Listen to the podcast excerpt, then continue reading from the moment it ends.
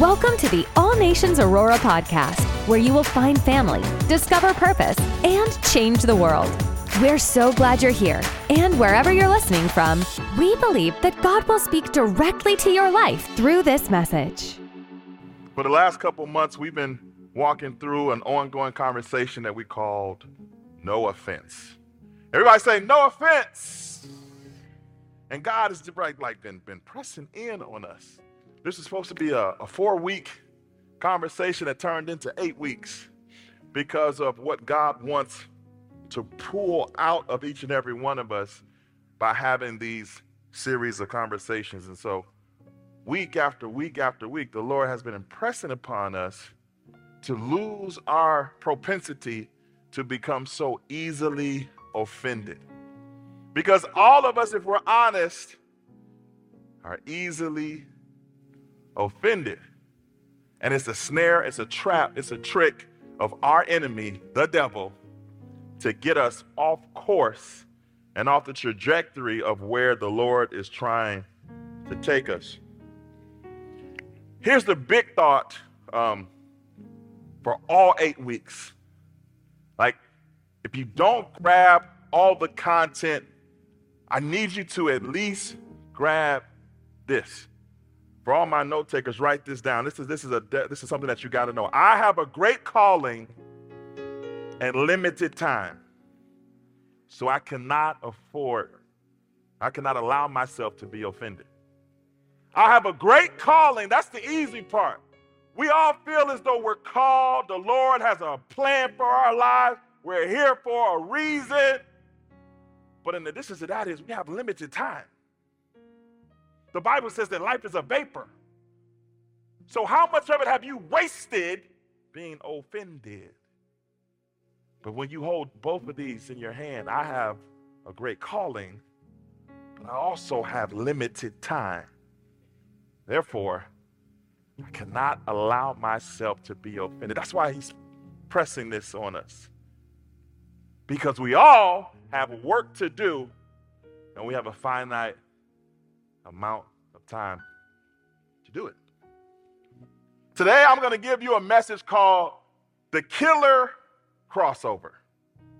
The Killer Crossover. Let's pray real quick. Father, we just welcome you into this place. We honor you for who you are. You're the great I am. We're your sons and we're your daughters. And what we want more than anything is for you to be pleased with our lives. We want to hear you tell us, Well done, my good and faithful servant. So, whatever's in the way of that, Father, we just ask for you to come in to take it away. As we conclude this ongoing conversation about offense, Father, don't let us exit out of this conversation without the transformation that's needed for us to look more like you as a result. So, Father, we honor you in the name of Jesus, we pray. And all God's people said, Amen, amen, amen. The killer crossover. That's a bad pass, but you saw my instinct, right? Um, the killer crossover. It's a basketball move, basketball term. Um, the crossover itself is a move to where uh, uh, the person on offense makes it seem as though they're going to go one way to try to trick the defender, but they end up going a complete opposite way um, than what the defender thought that they were going to do. But the term killer crossover is, is attributed to one particular basketball player. His name is Tim Hardaway. Uh, he's from Chicago, born and raised. Uh, he played uh, something like 14, 15 years in the NBA. and He's also a member of the NBA Hall of Fame. And he took the crossover to a whole nother level, um, and he made it popular in pop culture as a result because his variation of it was extremely uh, quick and extremely effective for him. I mean, he's in the Hall of he's in the Hall of Fame. He had a Hall of Fame career as a result of this was his signature move. And so, um, what he would do is he would come and he would he was a quick person. He was a point guard, and um, he would have his body straight up and down so that he had the ability to go left or right without you knowing which direction that he was going to go in. But as he approached you, as you were on defense, he was looking at your feet because your feet, whether they were like this or whether they were open in this direction, was communicating to him which way that you thought that he was going to go. And so, based on the way that your feet were placed, if you were open this way and you were assuming that he was going to go this way, he played into your thoughts. And so he would make everything in his body appear that he was following your pathway to make you think that you were in the proper position to play defense against his move. But he had already perceived that after that first step in the direction that you wanted to go, what he would do is he would put the ball through his legs and then go the exact opposite direction, leaving you standing at the three point line looking crazy. Like, what just happened? Now, he didn't come up with the name Killer Crossover, it was just a crossover for him. But Magic Johnson is the one who gave his move that name. He was being interviewed um, during the All Star break, and they asked him about Tim Hardaway's move. He said, Man, it's unstoppable. It's like you standing there and then bang, bang, you're dead. And that's how the term the killer crossover came to be. And I think that the devil's been using the killer crossover on you. Because He's been coming at you one way, and you thought you had a really good stance. You thought you had a really good defensive stand. You, you saw it in the spirit, right? You knew that he was about to go this way, so you, you put your legs straight, you kept low, you had your good balance, your good center of gravity. The next thing you know, bang, bang, you're dead. He crossed you over. Because offense is just the first step. That's not the ultimate goal. The ultimate goal for you is anger. The ultimate goal for you is bitterness. The ultimate goal for you is a separation from your heavenly Father. But he'll use offense as step one. And he's really just setting you up to cross you over to get you to a place that you have a really hard time recovering from. So next thing you know, you're in defense, and then bang, bang, that relationship is dead. Bang, bang, that friendship is dead. Bang, bang, that marriage is dead. Bang, bang, your relationship with Christ is dead. And it started with offense. But the offense wasn't the ultimate goal. So you got to see offense for what it is. It's a setup from your enemy to leave you bankrupt. Spiritually, relationally, emotionally, empty standing there looking crazy. Like, what just happened? I was asking myself a week, like, Lord, why is why is offense so easy to fall into? I know y'all ain't honest, but it's easy for me.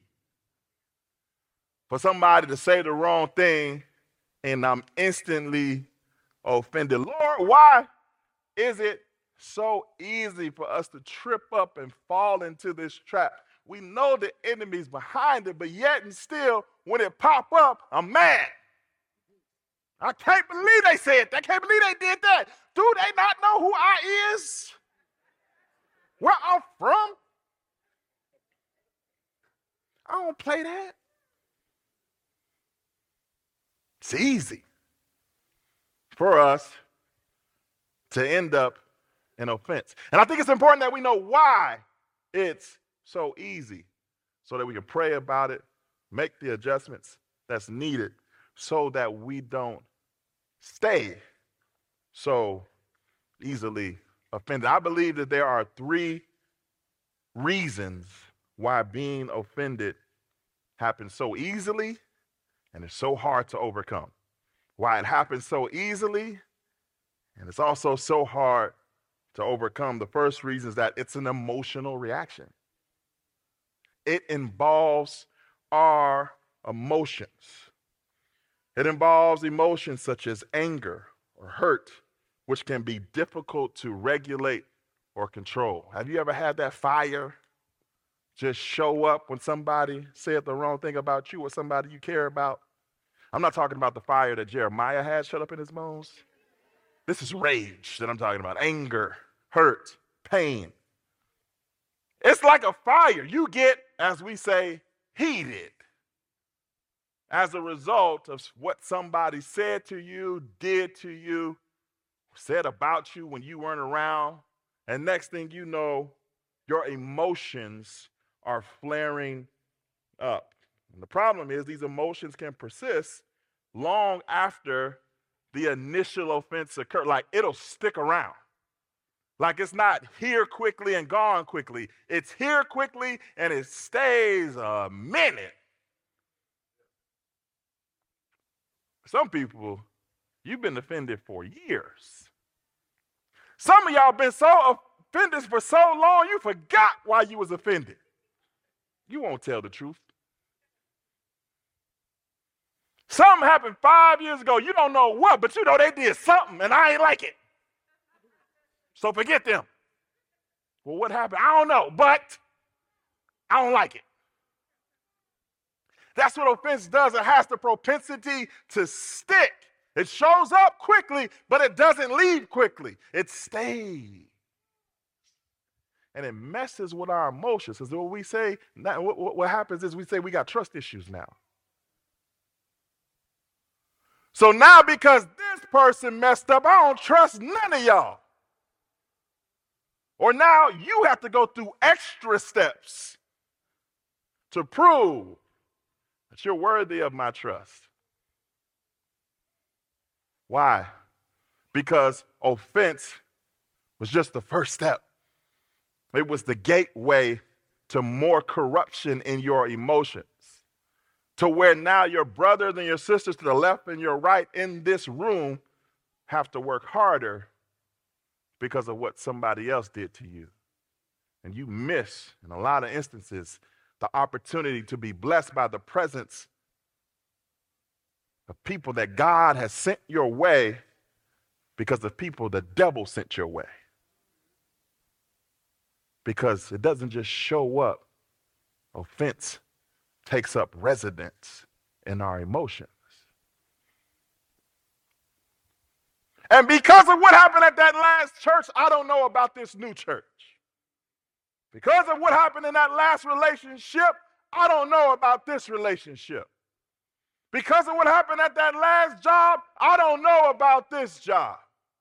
And everybody's paying the price in your future because you are handcuffed emotionally to your past. The second reason that offense happens so easily and it's so hard to overcome is because in some instances it causes an identity crisis. That's why we say, who they think they're talking to? They don't know me like that. But but in some really, really, really painful situations, you start to look down on yourself. You start to blame yourself. You start to allow yourself to become the scapegoat for other people's dysfunction. You allow other people's dysfunctional thought processes shape the way that you view yourself. Whenever it's this quiet, I know I'm right where I'm supposed to be. You become a victim of someone else's dysfunction because their dysfunction starts to look normal and then you start to look abnormal in your own mind and you fall into an identity crisis. That's why you can get hurt in one church and you blame the entire body of Christ. Or worse, you blame Jesus the Christ for what a Christian did. It's an identity crisis. You forgot who you are. That's why it happens so easily and it's, it's so hard to overcome because now you see yourself differently than what your Heavenly Father sees you. You've taken on a new identity that was shaped in your offense.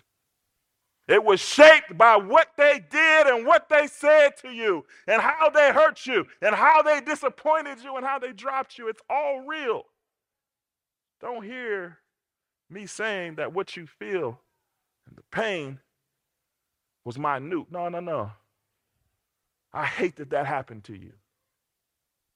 It breaks the Father's heart that that happened to you. But the plan of it, the plan of it, the offense was just a deception.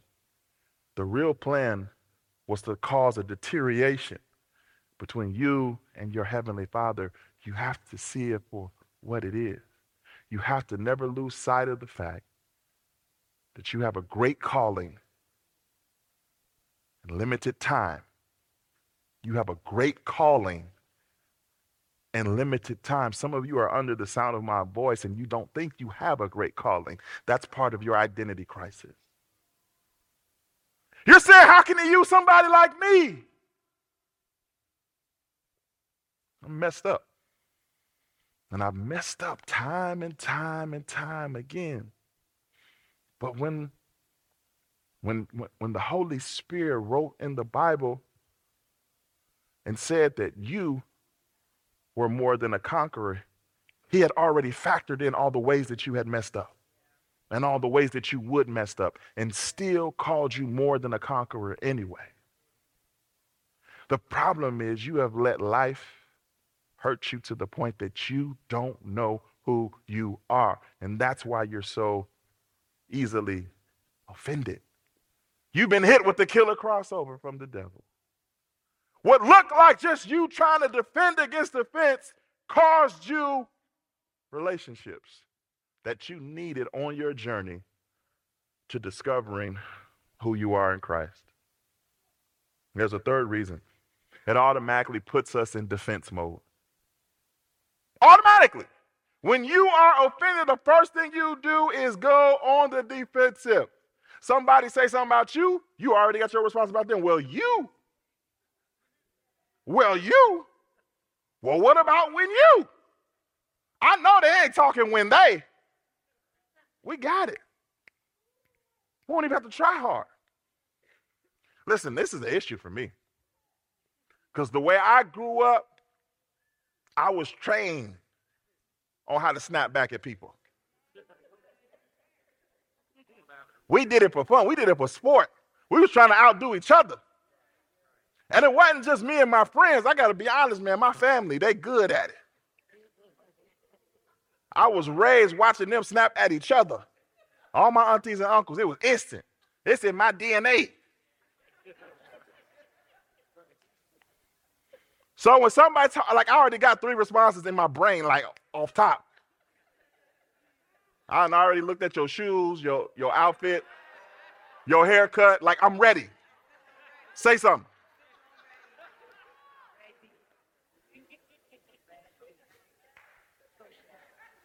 Sorry. That's not very pastoral. I'm sorry. Sorry. I'm a work in progress, guys. Sanctification takes time. But we automatically end up trying to defend ourselves, trying to defend our reputation, trying to defend our honor, trying to defend our character to people who God never called us to defend ourselves to. In fact, in his Bible that he gave us, he says that the battle is not ours. Like it doesn't belong to us, it belongs to him. We were in Birmingham this week and uh, we got to talk to one of our mentors and, and, he went through some, some stuff several years ago that involved a family member, a family member in church, like a recipe for a disaster. And I asked the guy he told me the, the story was crazy. And, and I'm not gonna tell it because it's, it's crazy. And he doesn't tell it publicly, but he told he told us in private. And I said, bro, like how how did you like how do you just shake that off? Like how do you just move forward? He was like, I learned that when I let the Lord fight my battles, I always come out better than if I would have fought them. So I pulled out my notes app and immediately wrote that down. Because sometimes it's hard to forget. I mean, it's, it's, it's hard to remember that we have the Lord's help in these moments because we instantly, instantly want to tell them about them, want to tell them where they can take their opinion. Because they don't know me like that. Who do they think they are? We automatically go in defense mode. And the Lord is a much better fighter than us. He's a much better vindicator than us. We don't have to justify ourselves to each and everybody who's offended by us. Because you know what? Sometimes God's promotion is offensive to people. Sometimes God's favor is offensive to people. Sometimes the blessings of the Lord are offensive to people. Are you going to keep explaining yourself? I don't know why I'm blessed. I just don't want your feelings to be hurt because God blessed me. How do you think that makes him feel? After you prayed and cried and snotted, he answered, and you are trying to worry about somebody else's feelings. You prayed for five and got 25, and you scared to testify about it because somebody might be offended and ask me for some money, give it to him. The same one that gave you 25 can give you 50. Like what? What, what are we doing? You don't have to be in defense mode. You can let the Lord fight for you, and He's much better at it than you are. But we don't, we don't, we don't remember that in that instant, because in that instant it's so easily to get inflamed. It's so easily to get upset and hurt. And all those feelings are real. All those feelings, all these emotions that we have that we're describing are part of our makeup. God gave them to us. But what he didn't do, what he doesn't want, is for us to be ruled by the emotions that he gave us. He told us to take dominion. He wasn't just talking about investing and, and, and starting businesses and, and prophesying to the nations. Why don't you start taking dominion over your own self first? Why don't you try that?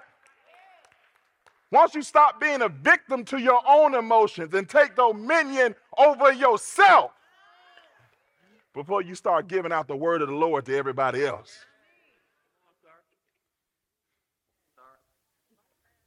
Maybe we should take care of us. We have a great example. His name is Jesus. So for us, if we just keep trying to operate and, and, and move through this life on our own, we're going to end up easily offended because of the emotional reaction and the and the identity crisis that it brings. And we're automatically going to go into defense mode if we keep trying to do it our way. But if we're honest with ourselves our way hasn't been working. It just hasn't. Think about all the time you've wasted. You and your ex broke up five years ago, and it's still shaping your decisions in 2023. You and that friend of yours hasn't spoken in months and years, and it's still preventing you from making new friends in 2023. You won't join a life group because of what somebody did to you three years ago. It's affecting your 2023, and enough is enough. Let's stop doing it our way. Why don't we take a look at don't we take a look at how Jesus would handle this? Yeah, he's perfect, and we're not, but he's still our blueprint. He's still what we should be chasing after. He's still what we should be pursuing in our everyday walk. And so if we take a look at Luke, the 23rd chapter, we'll see an example from the scriptures about how our master would handle this. Luke 23 and 33, I'll be reading in the NLT, and it says, When they came to a place called the skull, they nailed him to the cross, and the criminals were also crucified, one on his right, one on his left. Jesus said, Father, forgive them, for they don't know what they are doing. And the soldiers gambled for his clothes by throwing dice. The crowd watched, and the leader scoffed. He saved others, they said. Let him save himself. If he is really God's Messiah, the chosen one. So here he is, our, our master, our redeemer, our savior, nailed to the cross. I don't know if you know this, but it didn't feel good when he was nailed to the cross. Sometimes we think our feelings are facts. Sometimes we think our feelings are our guide to our decision making. But can I tell you, he was in the most excruciating pain that he could possibly be in. And he didn't let his emotions rule him. Mm-mm. He made a different decision. While he's in pain, while he's bleeding, while his life is leaving his body, he looks up to heaven and says, Father, forgive them. Question Let's go Sunday school. Did Jesus have a right to be offended? Yes or no? Absolutely, somebody said. The very people that he came to this earth to save, set free, were mocking him. Those same people nailed him to that cross. That same people, that same group of people had him sent off to be whipped, spit on, talked about. They talking crazy to him while he up there dying. He had the right. We talked about rights leading us to wrong decisions. He had a right to be offended. He had a right to call down legions of angels and take them all out. He had a right to look down from the cross and look at them and tell them how wrong they were. Uh, he didn't know, even though he had the right to. While in the pain that he was in, he prayed for them. See, sometimes we be waiting for the pain to go away before we get Christ like. Christ like is doing it while you're in the pain, while you're bleeding, while you're hurting, while you're suffering, while you're upset. Praying and interceding for the people that cause the pain that you are in. I thought y'all was to be Christ like. Why y'all get so quiet? Didn't we come here to learn how to be more like him? But we can't waste any more time being offended. So then the question begs itself how does Jesus get to this place? Beyond the fact that he's God, because he's 100% God, but he's also 100% man. You know he's 100% man because he had to go to the garden to pray, like, Father, can you please, we're going to talk about it, let this cup pass from me. Why would he say that? He's God, but he's also man. And he knows he's going to feel every bit of that pain.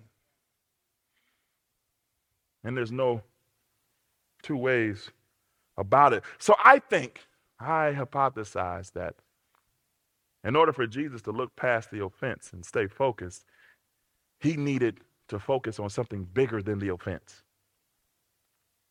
Something has to be bigger than the offense to take my attention off of being offended.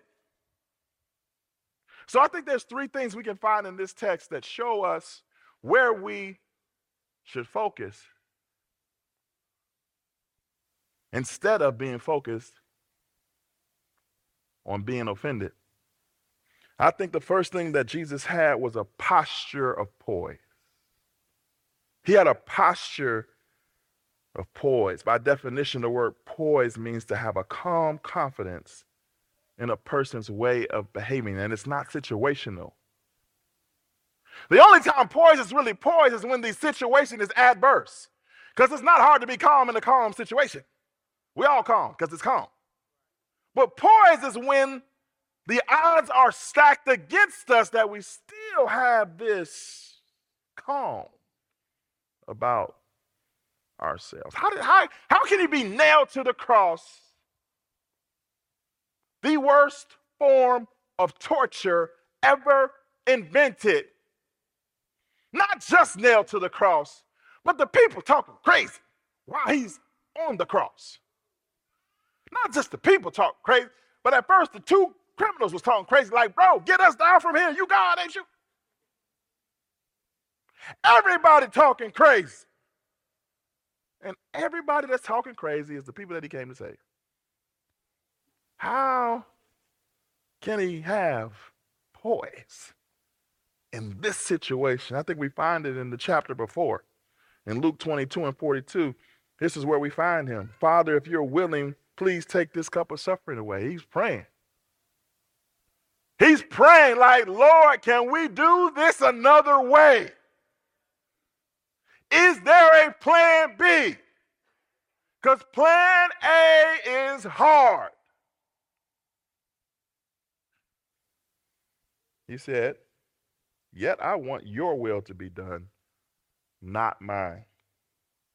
Then an angel from heaven appeared and strengthened him. Real quick, I know I, I, I don't want to be obnoxious, but if Jesus needed somebody to minister to him, who the heck do you think you are? Trying to do this on your own, trying to do this apart from his spirit. He was stressed out.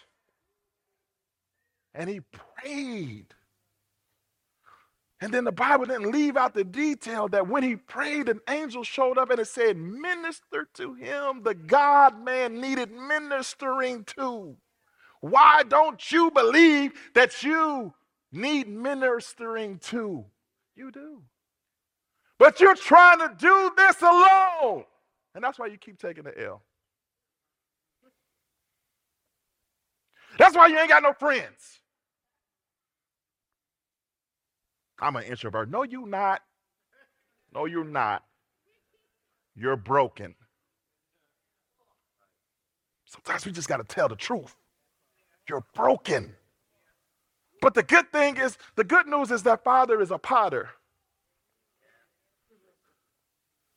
And he can take those broken pieces and he can put it together like nothing ever happened. But it first takes an admission. There's some brokenness here. I've let some people hurt me to the point that I've become broken. I've become a different version of myself outside of who God created me to be. And now you're giving yourself all kind of different definitions. I'm an introvert. I'm not a people person. Blah, blah, blah, blah, blah. You a liar. You broken. But the Lord is available to fix you. Where does poise come from? Prayer cultivates poise. You don't have poise because you're not calling on your help. You're just posting about it on Facebook and waiting for somebody else who's broken to co sign your brokenness and make you feel justified of being broken. And then you start an online ministry for other broken people that's broke like you.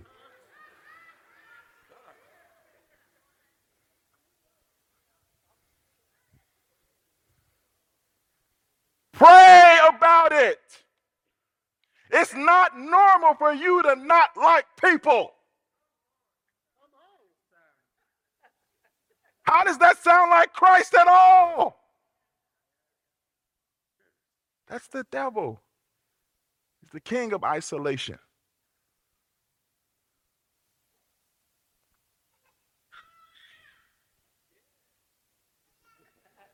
The Lord wants more for you.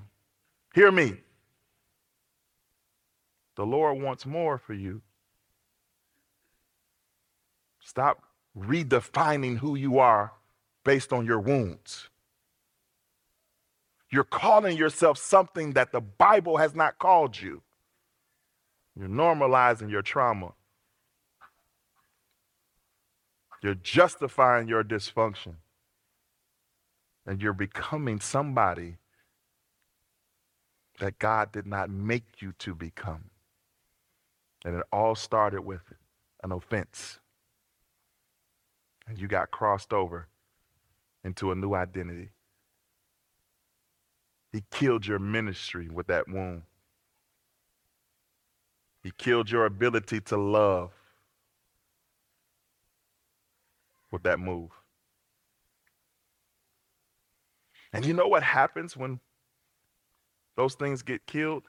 It doesn't just affect us, but it affects the stories that were connected to our destiny. So we all have other stories, other people, other souls that are connected to our journey. So now you don't preach no more, you don't witness no more, you don't pray no more, you don't prophesy no more because you got crossed over. He killed your ministry.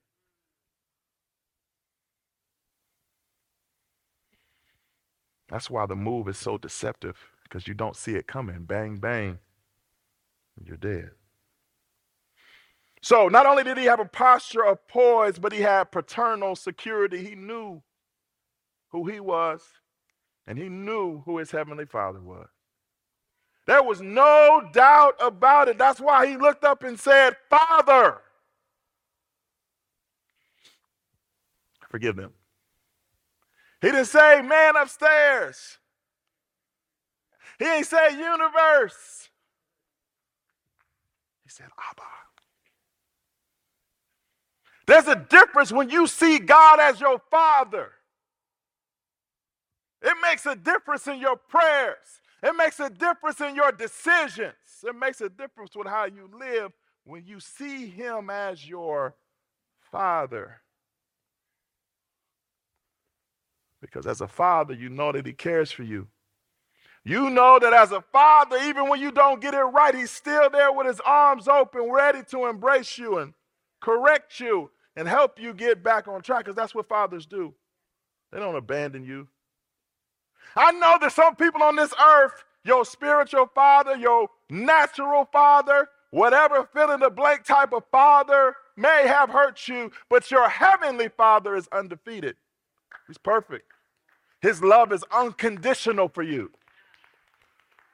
So you got to stop letting human fathers shape your view of your heavenly father. Only your heavenly father can determine how you see him. How do you know him more? You got to get in his word. You don't even know who he is because you don't know what he said. And so then that leaves you vulnerable to what other people have said about your heavenly father because you haven't taken the time to get to know him yourself. He's not just a man upstairs, he's your father, and he loves you.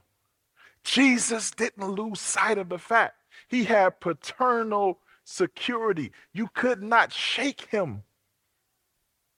You couldn't distract him from the fact that his Father in heaven loved him. That's why in John 5 19 and 20, Jesus said, I tell you the truth. The Son can do nothing by himself, he does only what he sees the Father doing. Whatever the Father does, the Son also does. For the Father loves the Son. Do you know that your Father loves you? Or do you think that you disqualified yourself from his love? That's a lie the enemy loves to tell you. Oh, man, he don't love me. I, I got to get myself. To, I got to clean myself. If you could clean yourself up, you wouldn't need him. And I'm talking to you, church people that's been in church your whole life. Because we love to show up and be disguised as having it all together. But the truth is, you're just as broken, if not more, because you've mastered hiding.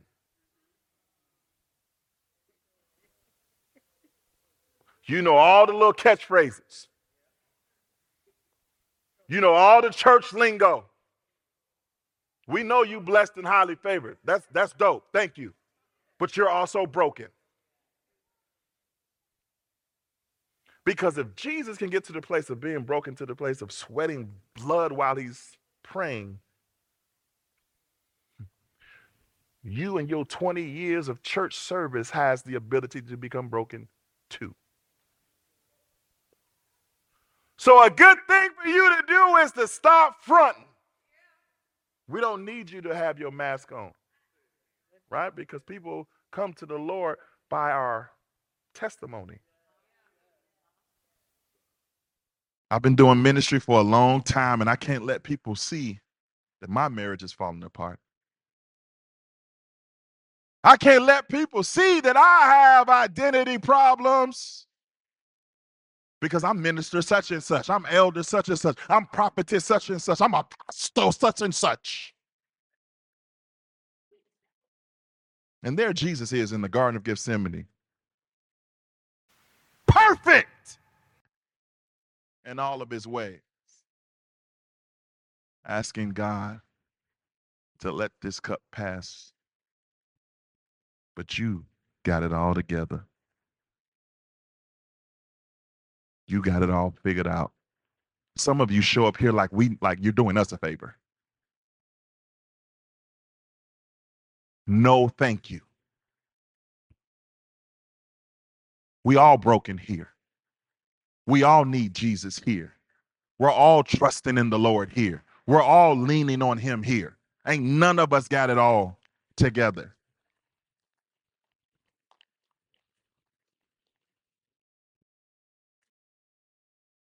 This passage shows that Jesus was fully convinced of his relationship with his Father in heaven. As followers of Jesus, we are called to have the same kind of deep and unwavering relationship with him. When you have a deep and unwavering relationship with him, the circumstances of life don't take you off course, don't take your eyes off him doesn't cause amnesia about how good he is. But when you don't have that deep, listen, deep, right? You can have a relationship with him that's not deep. You can have a relationship with him that wavers. But when you have a deep and unwavering relationship with him, life doesn't distract you from him. Life makes you consistently go back to him for help. That's where you found Jesus in the garden. Even Jesus didn't try to take the cross by himself. But you stressed out trying to find a job and ain't prayed for guidance. Just filling out applications all over the place. Ain't prayed a prayer. Jesus, the God man, prayed not just in this situation, all throughout the Bible, it says that Jesus got away from them people to go pray. Because people, when they start peopling, should cause you to pray more. Not create more distance. It should cause you to go toward your heavenly father.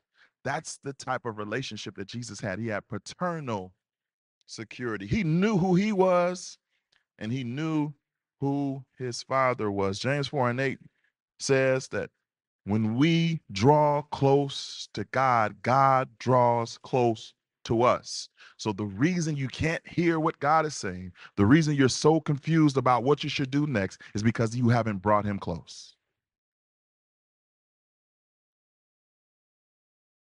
You haven't brought him close. Because he's not close, you're confused. It's simple. James tells us invite him in. If you invite him in, he's not going to say, eh, I don't know. No. If you and your messed up self and your imperfect prayer invite him in, the perfect, great I am is going to come close. And the more you do that, the more you will have paternal security, the more you'll know without a shadow of a doubt who you are to him and who he is to you. The last one. This is the last one because I know you're tired and frustrated. So not only did Jesus have a posture of poise, not only did he have paternal security, but number three is he had purpose in mind. He had his purpose in mind. He knew why he was here. What was he doing when he said, Father, forgive them, for they don't know what they're doing? First of all, he's telling the truth because they didn't know what they were doing. They thought that they were doing something, but they didn't know what they were doing. Let's go back to Sunday school. Why did he come? He came to save the world. Can you imagine having a purpose to save the world and the very act that you came to do, instead of doing the thing that you came to do, imagine if he's up there and say, angels, come kill all of them right now. He came to save, but killed. Would that make sense? He came to save, and he was saving. Can I ask you a question? Because Jesus doesn't waste words. Could it be? Just a question. Could it be that those people were about to get dealt with by an angry father because of what they were doing to his son?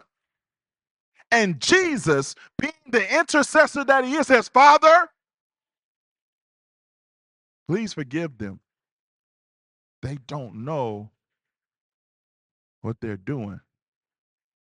I wonder if something really bad was about to happen to them.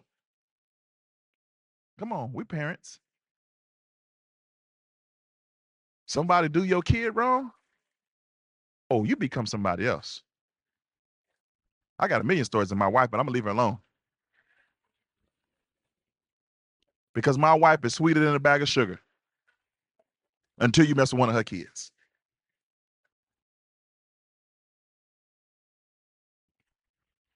I wonder how our Heavenly Father felt looking at his son, his only begotten son, being murdered the people he was sent to save. He stayed in his purpose. His purpose was to be the savior of the world. So, despite the pain, he couldn't get away from his purpose. His pain did not detect, distract him from his purpose. His pain did not deter him from his purpose. The problem is you've let pain distract you from your purpose. You've let pain deter you from your purpose. You've let that hurt take you off course, take you out of your purpose. You forgot that you've got a great calling and limited time. And you put your focus on the offense and you took your focus off of your purpose. Jesus didn't do that. He stayed on that cross by choice because he was focused on his purpose. And his purpose outweighed the pain of the offense. I said his purpose outweighed the pain of his offense. Maybe you have been offended this long because you haven't had your purpose in mind. Maybe that pain was part of the process. Jesus wasn't just talking with words when he said, Father, forgive them. He was demonstrating with his life to back up the words that he was saying. He stayed on the cross so that the forgiveness could happen. Some of us are really good with church words. I'm praying. The Lord be your strength. God is with you. But there's no action in your life to back up these words of yours. People are looking at your life like, uh, as soon as pain came, you started acting like them. You didn't back up your words with your life. That's why we got to look to the cross for our example. Sometimes we let people and the decisions that they make cause a little, a little biblical amnesia. I mean, we can't think of a scripture when that hurt comes. They crossed me. They double crossed me. Who likes being crossed? Especially by somebody that you call a friend or a family member, or even a coworker that you were fond of. That person you were once married to. They crossed you. And now because they crossed you, your whole life has been upended. Your whole emotional state has been re- has been reconfigured. You barely go to church now. You come every now and then because somebody crossed you. Well, if you look up if you look up the root, the etymology of that word cross, you know what it points to? This one. It literally points to that phrase, cross and double cross, comes from your Savior being nailed to one. Because the very people that he came to give life to tried to take his. So, so what if they cross you? Let it remind you of what your Savior did for you. Maybe you can do that for them. Remember that Proverbs 20 and 5 tells us that the purpose in a man's heart is like deep water, comma, but, but, but, but a man of understanding will draw it out. It's not just enough for that purpose to be in you if it never gets drawn out of you. He didn't put it in you for it to stay there. It's like a well, a reservoir that's supposed to bring sustenance to somebody else. But what happens with offense is it gets stuck. We don't want to give it out because then we make ourselves susceptible to a new offense, to a new hurt, to a new letdown. We got to make a decision. Are we going to focus on the offense or the potential thereof, or are we going to fo- focus on the purpose that God created us? We can't look at both of them. Our focus has to be on one or the other. Our purpose has to outweigh the offense. This is called the killer crossover because the only way to get past that offense is if we put the cross over it. When the offense comes, we got to hold the cross up. we got to put the cross over the offense so that the offense doesn't kill us. So that we kill the offense. Last thing I'm going to say, it's just a reminder. I have a great calling in limited time. I have a great calling. You everybody under the sound of my voice, you have a great calling and limited time. Thank you for joining us today. For more ways to stay connected, visit us at allnationsaurora.com. Be sure to subscribe and share this podcast with your family and friends. Thanks for listening. Now go out and change the world.